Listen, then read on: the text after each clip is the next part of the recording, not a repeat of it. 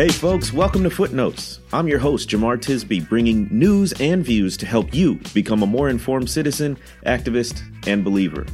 In this episode of Footnotes, I dive into the long awaited impeachment investigation of the president. I discuss the courage of climate activist Greta Thunberg. Make it clear that arresting a six year old is not okay. And I talk about black Christian self empowerment. But first, some announcements. The Joy and Justice Conference is coming up soon. By the time you listen to this podcast, we'll be one week away from the conference, our first national conference. And then it's it's kind of a stunning thought for me. The next time I record footnotes, the conference will be over. All of this work, all of this preparation, it's coming to fruition in just a little while. And then in just a little while, too, it'll be gone. I don't know if we'll ever do another conference. And based on the uh, difficulty of the planning process for this one, uh, it's very much up in the air. So, what I'm saying is get there. Get there if you possibly can. Come to the Joy and Justice Conference. This is one if you notice in our advertisements, in our promo for it, it's not really focused on, hey, come hear this particular person, right? Like a lot of other conferences have these big name speakers, these, these folks who have written the books you love or they're celebrities of some sort. The people we have are absolutely well known. They have platforms, uh, but they might not be known in your circles. Um, and, and moreover, this is not just about a particular personality. This is about the community. This is what I love about the Joy and Justice Conference. Now, our speakers, it's just going to be incredible content. That's the part of the conference that I feel uh, most calm about going into it. I just know everyone's going to bring it. But what I want for people is to come out and experience the community. If you are tired, if you are stressed out by our political climate, if you are the only person of color, the only black person in your workplace or your school or your church, and you feel uh, isolated and alone, this conference is for you. And you can still buy your tickets. You just go to joyandjustice.com and you can register. We are also still fundraising. So Many of you can't make it to this one for logistical reasons, for scheduling reasons, but you can still support the conference. So go again to joyandjustice.com in the upper right hand corner. There is a donate button. You can donate online or via check. So we would appreciate your support in any form possible. And please say a quick prayer uh, right after this podcast, or even while you're listening, uh, that God will be glorified in this conference, that we would come together and experience a wonderful time of fellowship and community. All right. One of the parts of footnotes that is my favorite is the reviews. I am utterly astounded we broke the 200 reviews mark a couple of weeks ago. Now we're up to 216 reviews, which is up from 204 last episode. And keep them coming. If you listen to this podcast, if you find it helpful, if it's something that you think other people should listen to, then by leaving a review, you make it easier for people to find it. And what's stopping you? I know how it is. Uh, we have a lot to do. You're probably listening to this podcast on the go, but I would encourage you at some point, look, put it on your schedule. Five minutes uh, to to subscribe, rate, and review footnotes. Um, put it on your to do list. Uh, all I'm saying is make time for it, and it'll get done. And you get it done quick, and then you feel really good uh, because you've accomplished a task. For me, some days, which feel so out of control and so overwhelmingly busy, it really is a motivator to check off a very simple task and feel a sense of accomplishment. So that's my pitch for you to make a review. Here is one from Sanchez Fair. Sanchez writes, Jemar, thanks for sharing your perspective as a fellow podcaster, theologian, and African American seeking to do justice in America. I am grateful for your perspective. It has been encouraging listening to your podcast and reading your books as I began my doctorate in redemptive ministry. Continue to inspire us all, especially us young black leaders seeking to redeem Christianity and America. Blessings from Sanchez Fair. And he says, P.S. I was in Dr. Nicole Martin's class when you spoke back in January. Uh, Nicole Massie Martin is going to speak at our conference, and she was gracious enough to invite me via Skype to speak to one of her classes of uh, seminary students. And so apparently Sanchez was in that class. So it's really neat to see that as I go across the country or even just um, uh, virtually go around the country to meet folks who have listened to my talks and now listen to the podcast. So I appreciate that review, Sanchez. Uh, hopefully, we can cross paths again. On to the news.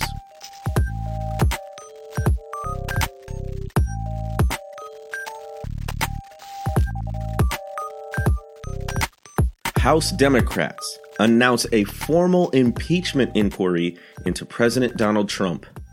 Finally.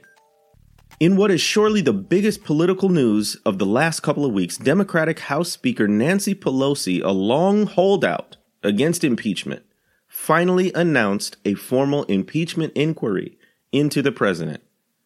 According to a New York Times article, Ms. Pelosi's declaration after months of reticence by Democrats who had feared the political consequences of impeaching a president, many of them long ago concluded was unfit for office, was a stunning turn that set the stage for a history making and exceedingly bitter confrontation between the Democratic led House and a defiant president who has thumbed his nose at institutional norms. Nancy Pelosi, in an announcement, she said, The actions taken to date by the president have seriously violated the Constitution. She went on to say that his actions were, quote, a betrayal of his oath of office, betrayal of national security, and betrayal of the integrity of our elections.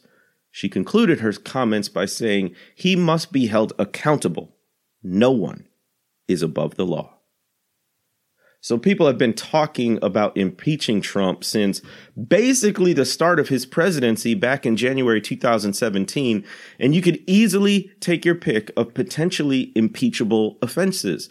Obstructing justice. So he attempted to get James Comey, the former FBI director, to drop investigations related to officials in Trump's cabinet or administration and into Trump's own dealings with Russia. More on that later. He violated the emoluments clause, many allege. So there's a foreign emoluments clause. Uh, the president can't accept gifts from foreign officials that would personally benefit him. Um, but foreign officials frequently stay in Trump's host- hotels or offer his businesses deals in their own countries. And there's a domestic emoluments clause. And basically every time that, that Trump plays golf at one of his resorts, He's using taxpayer money to get there, to stay there, to uh, house uh, his entourage, and to profit his own business and get richer from being the president. Collusion. Working with Russia, Trump's own son met with a Russian national in hopes of getting dirt on his Democratic presidential opponent, Hillary Clinton, which led to the Mueller investigation to determine whether Russia whether collusion with Russia to rig the election had taken place. And those are just a few. We didn't even talk about violating the rights of immigrants, harassing his political opponents by calling them names like Pocahontas or retweeting demeaning messages, carelessly sending messages that could incite racist and xenophobic violence, attacking the press, paying off women who he had affairs with in order to keep them quiet uh, and and prevent them from uh, sharing potentially damaging information during the election. We can go on and on and on about the president's potentially impeachable offenses. Practically everything this man has done in office has been shady. Much of it, very likely, has been illegal. So, what finally pushed House Democrats, namely Nancy Pelosi, the Speaker of the House, to launch a formal impeachment inquiry. Why now? Well, according to newly released information on a phone call in July of 2019, Trump allegedly pressured the president of Ukraine, Vladimir Zelensky, to investigate presidential candidate Joe Biden's son, Hunter Biden, over investigations over allegations of corruption and possibly Joe Biden's own attempts to cover the supposed corruption of his son. Now, mind you, there's no evidence of Joe Biden doing this or acting in the interests of his son. Uh, Ukraine officials themselves have put out information uh, to to that effect. But on top of that phone call with the Ukrainian president, where it seems Trump asked a foreign power to investigate a political opponent, which is the same thing they were investigating with Russian collusion. Um, about a week before that call, Trump withheld military aid to Ukraine. Some people speculate that he may have been withholding that aid until Zelensky agreed to investigate Biden or make some other concessions that were not all together on the up and up. Now, on top of this, a whistleblower in the government heard Trump's communications with a foreign leader and had major concerns over promises that Trump made to the leader. Now, to be clear, the whistleblower's complaint wasn't just about this phone call. It was a pattern that this person had observed. It concerned the person enough that he or she reported it, but that complaint so far has been withheld by Trump's administration.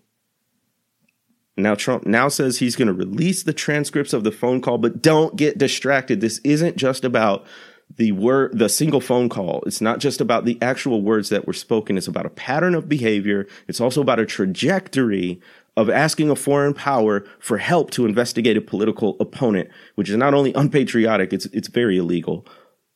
And by the time this podcast episode drops in about a day, who knows what else may have occurred. So here's what I think. When it comes to an impeachment inquiry into President Trump, it really just seemed like a matter of time. I went through just a minute ago the litany of potentially impeachable crimes, but it's just evident that this man is patently unfit for office. Now, if you're hearing this and you lean uh, Republican, this is not really about partisanship. This is about honesty. This is about an attitude and a disposition of being the highest elected political official in the most military and economically powerful country in the world. Even if you take away all of his crimes and suspect dealings, Trump doesn't even have the work ethic a president should have. I've said this before. Historians, people who study history, are, are, are, very reluctant to say, hey, this is unprecedented because there's always some sort of antecedent, some sort of pattern, something that, that, that echoes through time. But if there is something that seems unique about this president, it's that he doesn't even want the job. He wants the attention. He wants the power. He wants the bully pulpit, but he doesn't want to serve. He doesn't want to serve the American people. He doesn't want to serve a democracy. He doesn't want to serve anyone but himself. And that shows in how he spends his time, who he agrees with, disagree with. And that's not me just being anti Trump. His own actions indict him. You can see that for yourself. But we do need to talk about Republicans. Most of the delay from Democrats, the way I have read the news and, and heard from Democratic statements, is they were hesitant to impeach mainly because of political calculations and thinking that impeachment would only embolden Trump's base. Now, it's a near certainty that a Republican controlled Senate will not vote to impeach, no matter what the inquiry finds and what comes from the House of Representatives. But what does that say about the current Republican Party? That people in the party are already adamantly opposed to impeachment and saying that they won't vote to impeach before we've even gone through a formal inquiry. Trump has so taken over the party that nearly every Republican is scared that just a verbal attack from the president, just a tweet, could torpedo their chances at reelection and erode support for them among their base. You can see what's happening to the Republican Party by looking at the amount of retirements that are taking place. The amount of Republican candidates who are saying, okay, I'm done. If this is the party, I don't want reelection. Now, not everyone is doing it for those reasons, but, but listen at this 14 House Republicans are retiring uh, at the next cycle versus just three House Democrats. 14 to 3 are retiring.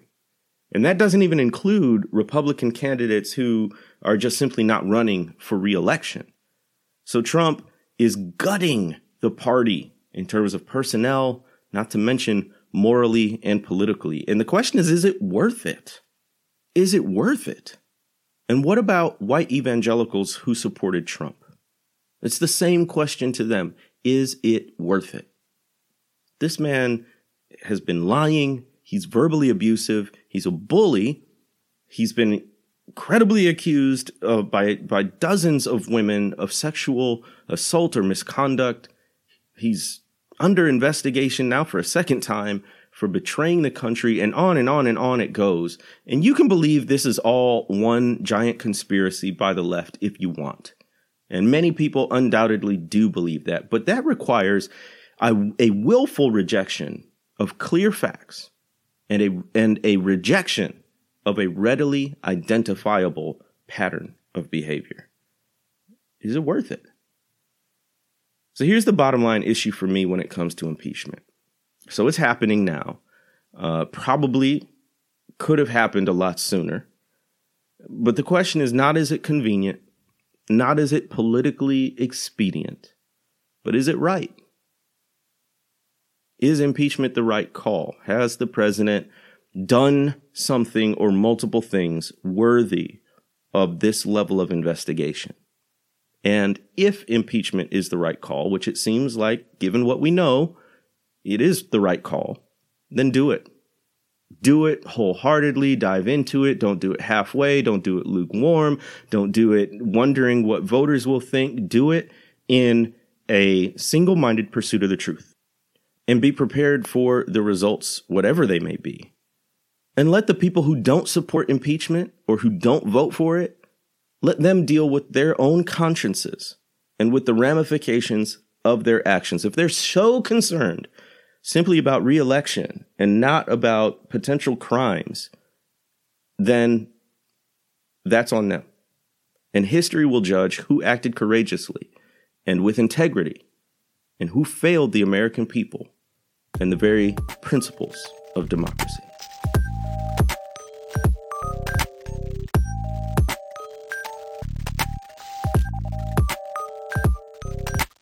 The Bible says a little child will teach them. I think that applies to teenagers too.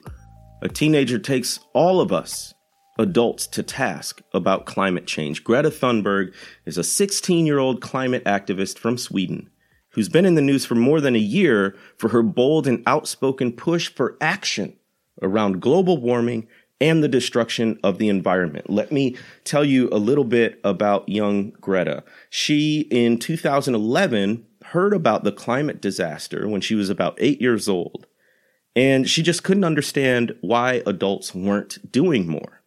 So she started close to home. She convinced her parents to reduce their carbon footprint which required, you know, these small adjustments like becoming vegan so they would no longer eat meat and refusing to travel by air, which her mother is an opera singer and sang internationally. And so that caused a major shift in her mother's career in the places she could go. She was inspired years later as maybe a 14 or 15 year old she was inspired by the survivors of the mass shooting at Marjory Stoneman Douglas High School in the United States. She saw them, them striking, she saw them uh, mobilizing people for activism and marching and doing things like that. And so she got in her idea that she could do something similar around climate change. She first came to international attention for staging solo demonstrations outside the Swedish, Swedish parliament and initially, no one, none of her classmates or anyone else wanted to join her. So she just did it by herself. She sat in front of uh, the Swedish parliament holding a sign saying, School Strike for Climate. And a picture of her went viral. She sort of got international attention that way. She started Fridays for the Future, which is now um, a whole bunch of students who have sort of caught this vision, and uh, people around the country in Sweden and perhaps even further than that, they protest against climate inaction and for uh, change in our climate policies. and she helped spark international multi city strikes for climate change. There may have been one in your city. There have been several in the US. She's um, written and spoken publicly about climate change. She's known for her very blunt, no nonsense discourse. And she also has Asperger's syndrome, which she calls her superpower.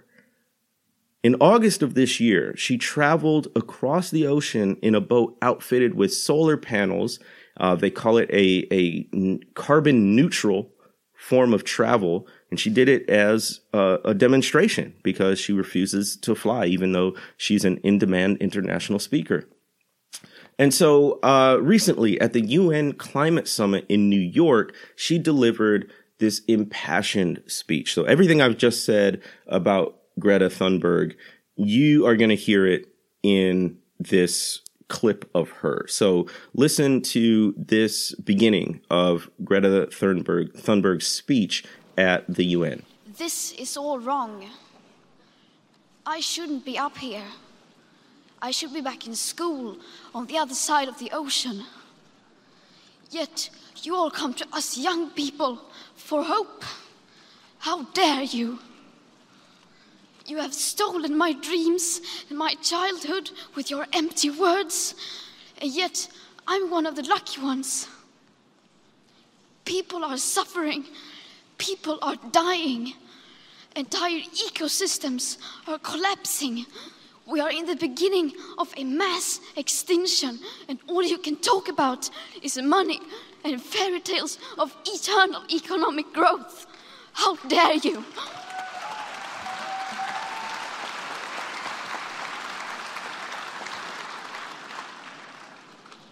For more than 30 years, the science has been crystal clear. How dare you continue to look away and come here saying that you're doing enough when the politics and solutions needed are still nowhere in sight? You say you hear us and that you understand the urgency. But no matter how sad and angry I am, I do not want to believe that because if you really understood the situation and still kept on failing to act, then you would be evil, and that I refuse to believe. Now, I wouldn't call myself a climate change activist, but I, I want to be one after Thunberg's speech. I mean, that is indicting, it's scathing, and at the same time, it's true and inspiring um, she's she's right. So the science is there. And we adults who have more economic, political, and institutional power than kids, we need to act. And second, she's walking the walk. She's not only reducing her personal impact on the environment, but she's acting as if this is the crisis that it truly is. So she's taking time off school. She's speaking truth to power. She's recruiting others to the cause. In this way, she reminds me of the youth activists in the civil rights movement. If you read, and, and very few books really dwell on this fact, but students um, were involved in the civil rights movement. That has been documented. But, but what strikes me about that is these students, these young people, teenagers, sometimes younger, had to decide for themselves that civil rights was an urgent enough matter that affected their lives and the lives of the people they loved in a community they cared about enough to take off school. Now, maybe you were a nerd like me. I went for the attendance award. I tried never to miss a day of school. So they, these activists decide to miss school and they're putting their freedom on the line, knowing they could be arrested. In the case of um, certain instances, they could have fire hoses or police dogs uh, on them. There were some college student activists in the civil rights movement who even quit school, not because they didn't like school, not because they didn't see college as a pathway to more professional opportunities, but because they felt the urgency of fighting racial injustice so much that it took priority even over a formal education. And Greta is in that line. I mean, it's, it's, it really makes you think and ponder if these problems, whether it's climate change or racial injustice or whatever issue it may be, if these issues are so important, what are we willing to, to sacrifice? Are we willing to interrupt our lives to take action on it? And Greta is a lesson in integrity. That integrity builds credibility, which builds a movement. In any area of activism, the sincerity and the passion of its leaders tends to inspire others to act as well. I try to do this in my racial activism. We need people in all areas of injustice to act with the same courage and commitment of a Greta Thunberg or many, many other young people. But let me warn you, this comes with a cost. There was vicious backlash for this latest speech that we just heard a clip of. There was a pundit on Fox News who called Greta Thunberg a mentally ill Swedish child. It was so bad that even Fox News had to apologize for it and say they're not going to have this particular individual back on their shows. Dinesh D'Souza, who has been taken down again and again and again by historians for his awful interpretations of history, D'Souza tweeted a picture of Thunberg side by side with a drawing, an illustration of a Nazi teenager. And he said in the tweet, children, notably Nordic white girls with braids and red cheeks, were often used in Nazi propaganda, an old Goebbels technique, referring to the Nazi minister of propaganda. Uh, so comparing her to a Nazi, Laura Ingraham, again on Fox, uh, made this comparison between Children of the Corn, which is a movie about, uh, it's a horror movie about children killing adults in their town. And she called, uh, uh, her reference Children of the Climate. She says she's looking forward to the horror film remake called Children of the Climate. And then Trump, the president, he's back here again. Sarcastically wrote, She seems like a very happy young girl looking forward to a bright and wonderful future. So nice to see. Uh, so the president himself trolls her online. So if they'll do this to a 16 year old girl talking about our planet's future and the well being of our children, what will they do to those of us who talk about white supremacy and the fierce urgency of now? We'll get the same, perhaps even worse.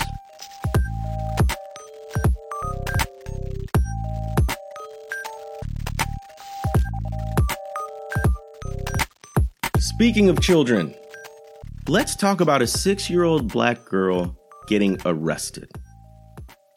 You heard that right, a six year old. An article from News Channel 8 in Florida says a Florida grandmother was shocked to find out her six year old granddaughter had been arrested Thursday for throwing a tantrum. Meralyn Kirkland said that her granddaughter Kaia's journey to the Juvenile Detention Center by Orlando police officers began at Lucious and Emma Nixon Elementary Charter School. And she said, What do you mean she was arrested? And an official said there was an incident and she kicked somebody and she's being charged and she's on her way. According to the grandmother, that's what happened. And the same officer who arrested her granddaughter also arrested another unidentified six year old in an unrelated incident. And look, they didn't hold back with Kaia. They handcuffed her. She was taken in the back of a police car to the station. She was fingerprinted. They even gave her a mugshot. Now, um, so before you just explode like I was about to do when I first heard this, the Florida state's attorney said they will not prosecute. They've decried this arrest. They said it's a failure. Uh, they're not supposed to do that. Officers are not supposed to do that. The officer who arrested the six year old, his name is Dennis Edwards. He's a black man. He was first suspended and then very quickly was fired. So he's off the police force now. But look, don't get it twisted. This is actually part of a pattern. Uh, statistics from a news report said that uh, there have been about 3,000 arrests in Florida of children ages 5 to 12. Young kids, too, in, in Florida and I'm sure around the country. So here's what I think this is why you don't put police officers in schools, not on a full time basis, and especially not in an elementary school. A lot of people say, for safety's sake, we need more cops in and around school buildings. I think that's not the best approach. When you have people who are empowered to use force and even deadly force, And people who have the ability to restrict your freedom by putting you behind bars, at some point, they are going to use that power against children. I worked as a teacher and a middle school principal for nearly a decade. I have dealt with all kinds of kids and all kinds of behavior issues, some of them p- clinically diagnosed. There have been times when we have had to call the police because of rumors of knives or guns in the school, or sometimes for something like making sure that a parent who doesn't have legal custody of a child and lost that custody in court, uh, we've called the police to make sure that parent didn't come and illegally pick up their child. Never would it cross my mind to have a six year old come into contact with law enforcement, much less if I, the other adults in the building, and the parents had anything to say about it. So the fact that this happened that's not just an issue with the police department and with this law enforcement officer. It's a failure on the part of the educators and the adults in that building too. How did it get to the point where they, did they protest? Maybe they did. That didn't make it into the news reports, but to to to to see an event escalate to the point where a 6-year-old gets handcuffed, put in a police car, taken to the station, fingerprinted and has a mugshot taken, at some point, the adults, the educators have, have to intervene and say, wait, this is way too far. So back to the main point, right? Like having officers in schools, so many times police officers fail to de-escalate. And when you're entrusted by law with a gun and you're around kids, that's a very dangerous situation.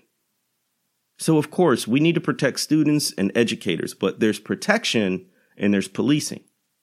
When kids feel protected, they flourish, they loosen up, they act like kids because they feel safe. But when kids feel policed, they tighten up, they push back against authority. They start to embrace unhealthy images of themselves as disobedient and they start to view themselves as potential lawbreakers. In a word, they feel unsafe. And this is the reaction when kids feel unsafe.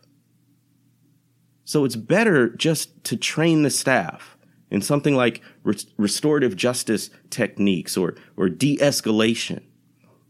It's better to invest in a full time therapist at a school than a full time police officer. It's better to treat kids as developing adults who need nurture and care, and as fully fledged image bearers of God, worthy of kindness, not incarceration, much less at six years old.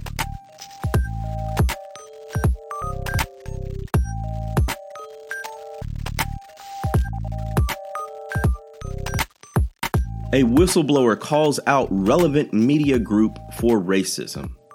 So, this last topic is kind of a blend of current events and Tisbits. Normally, Tisbits is the segment where I just reflect on life. It may not be a current events it's, it, event. It's just something that I'm thinking through or going through. And this last topic kind of touches on both. There's a lot of overlap between current events and a uh, personal reflection. So this guy named Andre Henry, he's a black Christian millennial, cool dude. I know him. I've interacted with him. He is the founder of Hope and Hard Pills, a ministry, and he's a former staffer at Relevant Media Group. They have podcasts, they have blogs and websites. They do a lot of stuff at the intersection of faith and culture. Well, he wrote a post on Medium where he related an incident about Relevant's CEO Cameron Strang, uh, an incident of racism and authoritarianism. Andre described an incident early in his very short tenure at Relevant, where Strang shut down Andre's intentions as managing editor. So Andre is the managing editor. He has um, the ability to make decisions about what posts go up and when he wanted to do a post a day on Relevant's website about Black history during Black History Month. And the CEO shut that down. Well, he said, Well, no one talked to me about it. Um, which Andre makes clear that hadn't been the norm. Like as managing editor, he's empowered to come up with this stuff and sort of bring it to the group. And Strang said in this sort of authoritarian manner, kind of meant to shut down any further conversation. He said, "Oh, so you're just making decisions now? Like, like, like Andre was trying to deliberately challenge the authority of the CEO by making editorial decisions, which he was empowered and expected to do." So here's a quote from Andre's blog post. He said, I've come to accept that many young ish white evangelical leaders with large platforms, be they podcasts, megachurches, media organizations, conferences, or even social justice campaigns, are simply not committed to being anti racist, but only in appearing non racist. And they're using us, meaning black people, as props for the show. That is their right, I guess, as these platforms are literally their businesses. So Andre goes on to make the point that Relevant has actually produced some helpful content, not because of its stated commitment to racial justice, but because they bring on great guests who are people of color, and those guests bring on bring their gifts, their skills, their experiences. But but then he goes on to say this. He says, "But what does it mean for those same white people who are afraid to appear too supportive of black freedom to also use our black abundance for brand celebrity and profit?" He goes on, "It is my opinion that relevant should take responsibility for the way it has failed non-white Christians before it touches the race conversation again." Until they commit to being an anti racist organization, any attempts to address race are thin. The company is in need of the very information they wish to publish for others. Black Christians, we have to build our own tables. I think that a few of us are called to work within majority white Christian organizations and churches to spur racial reform from within. But I think that a lot more of us than we realize are called to come out of those spaces as an act of protest and self care. These places are toxic. They can be spiritually and emotionally abusive with their racism and authoritarianism, connected to notions of Christian authority and patriarchy in a distorted kind of theology. And if we leave, we're not abandoning faith. We're not demonstrating hatred for our white Christian brothers and sisters. Instead, we're loving our neighbor by loving ourselves. Loving ourselves enough to say we're not called to endure abuse at the hands of unrepentant Christians. We can love them. We can pray for them and at the same time extricate ourselves from the trauma that that environment is causing. And we don't need to feel guilty about that. Look, we've had to do this for centuries. So, so here's a little bit of the history of black people building, black Christians in particular, building our own tables. Uh, you know that in the days of slavery, long before the Civil War, black people when they started becoming Christians, which was a while um, in in terms of the North American context. Christianity, of course, was in Africa for centuries before North American uh, colonialization by Europeans. But when black Christians started to adopt uh, Christianity in North America while they were enslaved, many slaveholders forbade them to worship Many slaveholders didn't even want missionaries to share the gospel with enslaved people. But God always makes a way. And when people started converting to Christianity um, as enslaved people who were forbidden to worship in a group or in public, what they did, they formed hush arbors. A hush arbor is after a long day of enslaved labor without any compensation heat from the sun has tired you out, but you make time for God. You sneak out of the slave quarters, you go off to a secluded place in the woods, you literally whisper your prayers, your songs, your sermons. And they called them a hush arbor because you had to keep quiet. And it was out in the woods. So this was a way that black Christians came out of the white gaze in order to build their own tables. Another one. Why do we have historically black denominations? It's because we have historically white denominations that practiced racism. So one of the earliest uh, historically black denominations is the African Methodist Episcopal Church. That began basically when black Methodists were treated as second class citizens, relegated to segregated housing at a white Methodist church in Philadelphia. They came out of there. They built their own table by starting their own church, which then became a denomination.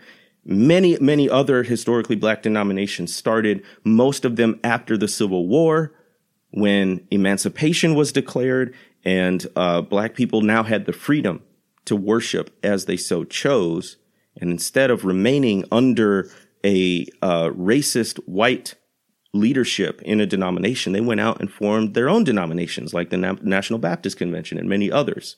Uh, in the 20th century, the National Evangelical Association started in 1943, and it was supposed to be sort of this kind of big tent uh, of many denominations and Christian fellowships uh, to come together around their evangelical beliefs. Black people were part of that. But in 1963, black people formed the NBEA, National Black Evangelical Association. They did that uh, initially just to sort of foster fellowship among black evangelicals because there weren't that many, so they needed some uh, platform to to facilitate that community. But very quickly, uh, it became apparent that the predominantly white uh, National Association for Evangelicals they weren't addressing black issues. It wasn't on their radar, and and some of them were outright racist. So black people had to go and form their own organization. Started as the National Negro Association in '63, and then about ten years later, they changed it to the National Black Evangelical Association. It's still around today, uh, but you can see building our own tables. And when you think of of this podcast. We're part of the Witness Podcast Suite. We used to be called the Reformed African American Network. For various reasons, both push and pull, we changed our name to The Witness, but some of those push reasons are the racism we experienced at the hands of white Reformed Christians. Not all, of course, but enough uh, to make it clear that uh, these sort of self proclaimed policemen of theological boundaries weren't going to let us into quote unquote their theological camp, which is perfectly fine with us. Um, so when I heard Andre's story and I read him, is it's been big on Twitter in sort of these these Christian millennial circles. Um, it brought up all kinds of memories of trauma for me. I went through some very difficult times in uh, uh, some Christian circles from about 2015 to 2017. And really, I'm still dealing with those issues in terms of trust and reconciling with people who I feel harmed me. So, so it was really difficult for me personally to to read about Andre's story because it mirrored so much of my own. Um, but I admire Andre because he he went public with it.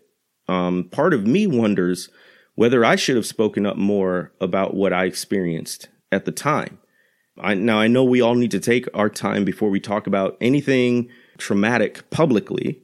And, and if at all, you know, you don't ever have to have to go public on these things. But a big part of my reason for not speaking up, I don't think was good. My reason for for one of the reasons, a big part was for not speaking up was I didn't want to harm people who I once considered close friends and who I still respect to this day. Now, I think that's a noble senti- sentiment, but I do lament the racial harm that may have continued since then. And I lament that perhaps their organizations lost an opportunity to repent and repair because I didn't bring up those harmful, painful experiences that I had. Uh, so I'm still dealing with that. I, you know, um, I think over time I'll figure it out, and at some point I'll tell my story and maybe even use names and whatnot, which again, I'm hesitant to do because I respect the church and I respect um, these individuals, but at the same time, there are cases when we need to name names, when we need to be specific, not to um, get revenge, not to be vengeful toward people, but so that you give opportunity for those folks to repent, to change their ways, and to stop potentially harming other people. Um, but here's the takeaway. Here's the universal takeaway. Get counseling. Go to therapy. Mental health is a must for any of us who are engaging in a sustained way this task of racial justice. And especially people of color, particularly black people, we got to take care of our mental health. And uh, there are online services now. I'm looking into to getting online therapy, uh, not for any acute problem, but really to just process through some of these things, to have a professional to talk to about it. But you can do it via text, you can do it via email, Skype. If you can't physically get to a counselor, I live in a rural area, it's really difficult to get some of these services. So that may be an option for you. It does cost money. Um, I put out a tweet not long ago that said, you know, maybe Christian organizations and churches should consider funding therapy for people of color on their staff as part of their commitment to racial justice because these places wear on you mentally as a minority. And i think it, it, it tends to be even more acute even even worse perhaps in christian environments. Um, so so get counseling. Here's the other takeaway. We must build our own tables. Patronize uh, uh, so so so start your own thing and then and then patronize those things right? As especially uh, um, if it's a black Christian ministry, patronize those ministries, use them, utilize them. Why write for a racist outlet? Sometimes I do write for predominantly white outlets, but I do it from a position of independence because I always have the witness. By the way, you can submit an article to the witness if you do want to write publicly. Write for us. Email submit at thewitnessbcc.com. Submit, S U B M I T, at thewitnessbcc.com. And going on, why attend these predominantly white conferences where you are sitting there cringing at the next racist comment someone said or might say? Uh, we're putting on our own conference. I talked about the Joy and Justice Conference, but there are many, many others from the Call and Response Conference to uh, the Courageous Conversations conference put on by Jude 3 to uh, the Just Gospel conference with, with Front Porch. I mean, there are lots of different options. Uh, why go on their podcasts? Again, sometimes I do, but guess what? I have my own. I actually have two. So it's okay for me to go on and talk about the book and, and get an interview and try to talk to a predominantly white crowd about racial justice, but I'm doing so from a position of independence. You see a pattern here. You don't need to only look at predominantly white Christian outlets as your only platform. Black Christians have been building our own tables for years and we can still do it. Now listen, we can and should engage with white Christian ministries, but we should not always do so from a position of utter dependence on their paychecks, on their platform, on their exposure, on their approval. We can, we must engage white Christians as equals. Now we know that we are ontologically created by God equal, but in terms of institutional and economic and, and, and relational power, we need to build our own tables. And we can do this by forming our own organizations, podcasts, blogs, conferences, all of that. Then we don't have to wait for a change in the attitudes from people who may never change. We can force a change in behavior because as equals, we're bringing our own money, our own organizations, our own following. And when we do this right, We'll be inviting people to our tables. And we won't replicate the same injustices that we've endured. We will be sharing space and sharing seats at our tables in a way that white Christians for centuries have failed to do for black people. Don't beg for a seat at their table. Build your own table.